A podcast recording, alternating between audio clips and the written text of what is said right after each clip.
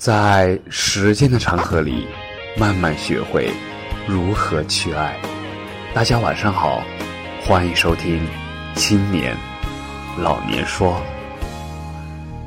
耽误你的，永远都是犹豫。我很喜欢江小白的一句文案：耽误你的，永远不是运气和时机。而是你数不清的犹豫。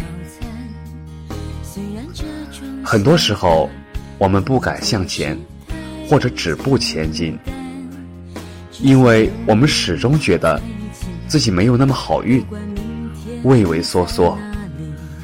身边的朋友渐渐的一个比一个有钱，你却依旧在听着一个月三千块钱工资的朋友在数落。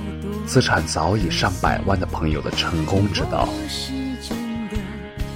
你变得越来越犹豫，越来越渺小。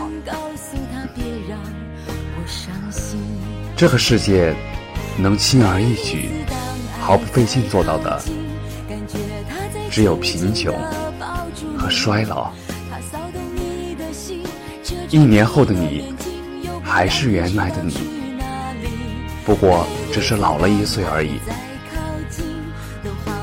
我们都太迷信别人的经验，靠阅读和辗转听说，透支了对未来的期待和新鲜感。以后哪怕去了海边，登上高山，吻了初恋，拥抱了理想，也只是一场按图索骥。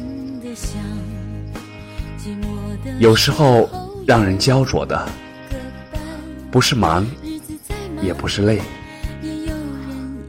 而是没有什么特别兴趣的东西，也没有什么特别想爱的人。明知道自己该努力了，却又不知道该往哪里努力，又闲又没钱，没有目标。其实，有些事情和你的愿望相左，从来没怪自己蹉跎了时间，没有好好痛下决心来完成梦想，没有尽力扶植自己可能的潜能，却一直怪过去，怪别人，那么只能一事无成。原地踏步。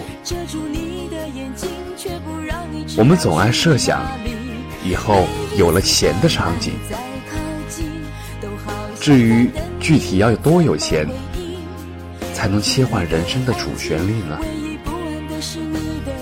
不确定，反正是很多很多，多到能够提供安全感，能够任意的。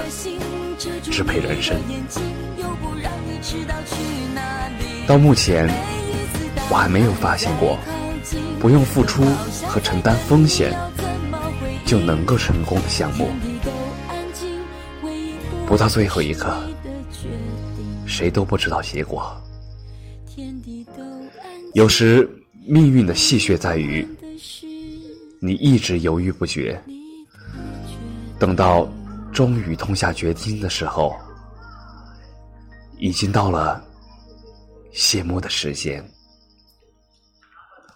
感谢你的收听，晚安。